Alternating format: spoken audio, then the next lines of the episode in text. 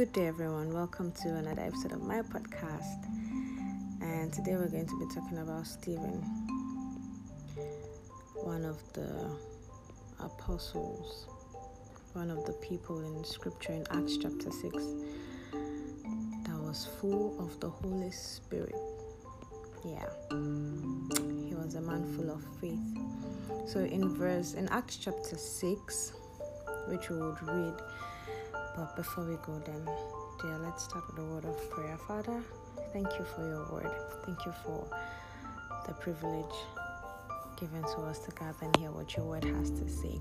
Thank you for the entrance of your word gives light and understanding to the simple, and your word is made simple as light is being shed. I yield and I ask that you speak through my lips and fill my mouth with your words in which you want us to hear and know.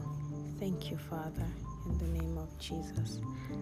So in, in Acts chapter 6, we see um, um, believers reaching out to the apostles and complaining about how their people were being abandoned. And the apostles now decided, okay, fine, gather people who you choose, who you believe are full of the Holy Spirit and good sense, and they would assign them the task of taking care of them. So they thought about and they said, Fine. Then we see Stephen and some other people who were chosen, but Stephen was said to be a man who was full of faith and the Holy Spirit.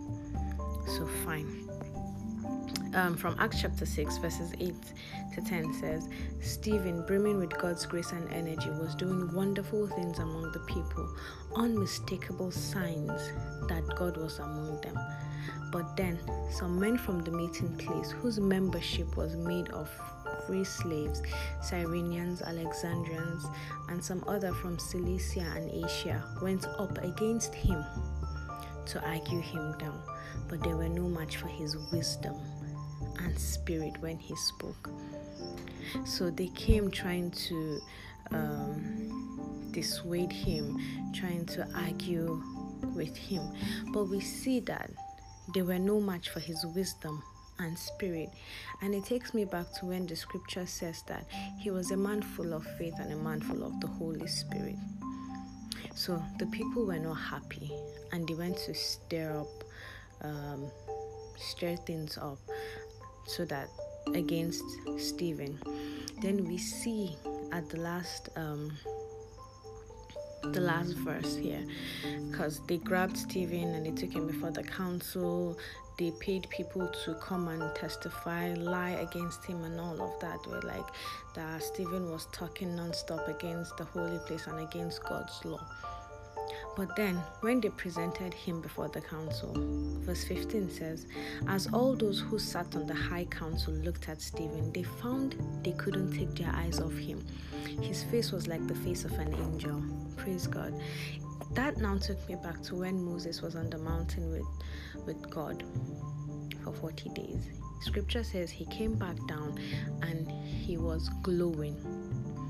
So, from that experience of Moses and Stephen here, what it tells or what it explains basically is when you spend time communing with God, when you spend time praying with other tongues, yielding to the Holy Spirit to pray through you as we ought to pray, we see that the light of God, we see um, wisdom begins to come. We are being filled being full of the Holy Spirit, and it gives us this boldness. This there's this audacity we have. And from experience, I say, yes, it gives us this boldness to preach the gospel, not to be afraid, because we are sharing intimacies, and Father God is revealing things to us and, and enabling us to be able to go out there and preach the gospel. So, from Moses, we see communion with God, we see Him coming down, and Scripture tells us that He was glowing as people saw him, he was glowing. He had to hide his face. And then for Stephen here, someone who was full of the Spirit, the people saw him and they could not take their eyes off of him. For he, it says, his face was like that of an angel.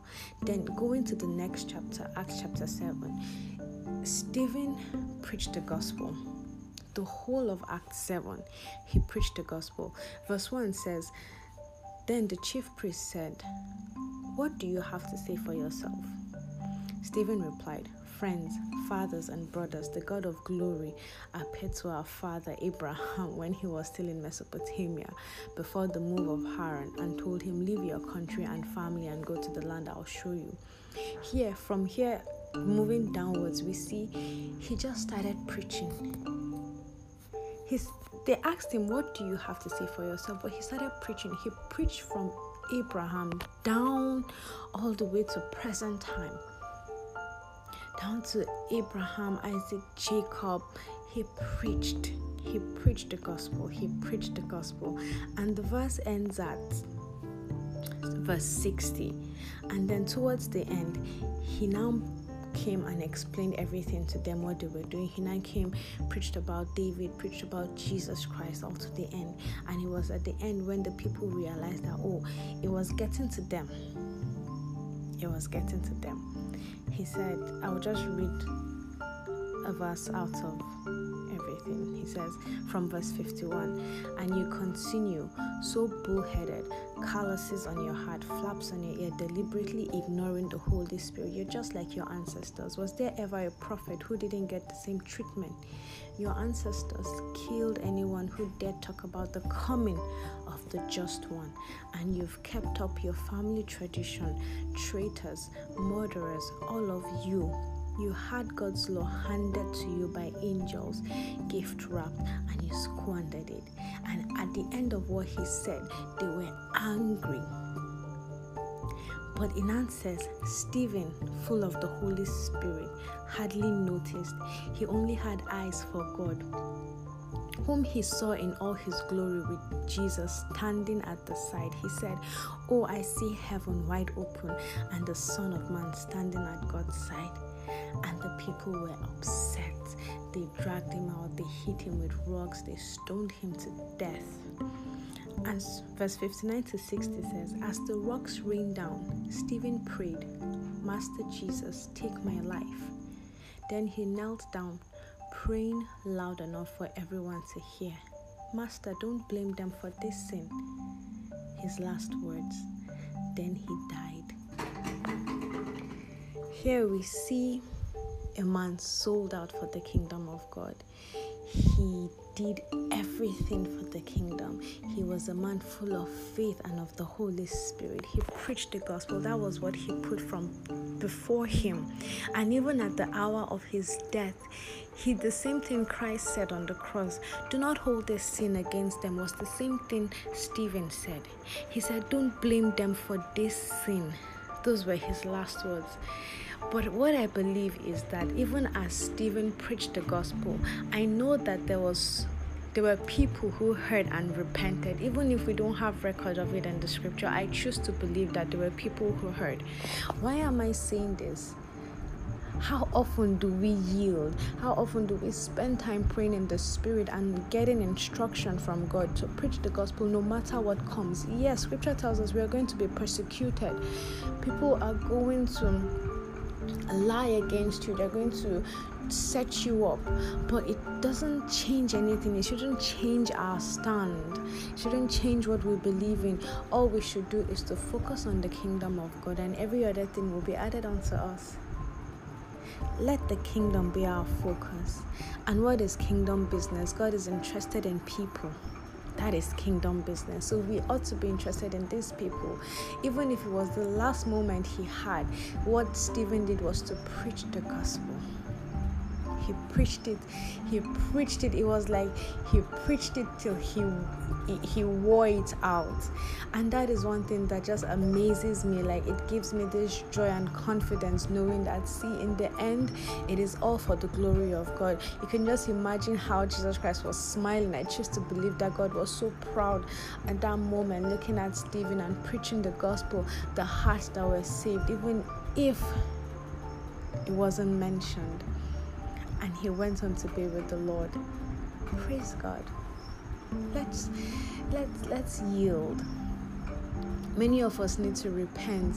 Nobody is perfect. We've all made mistakes. Yes, we've made mistakes. We have failed many times than often, many times than we can count. But thank God for second chances. Thank God for His grace and His mercy every single day of our lives where we, we know we can come back and say, Father, I am sorry. I choose to take, I choose to stand in that place in which you have told me to stand and do what you want me to do.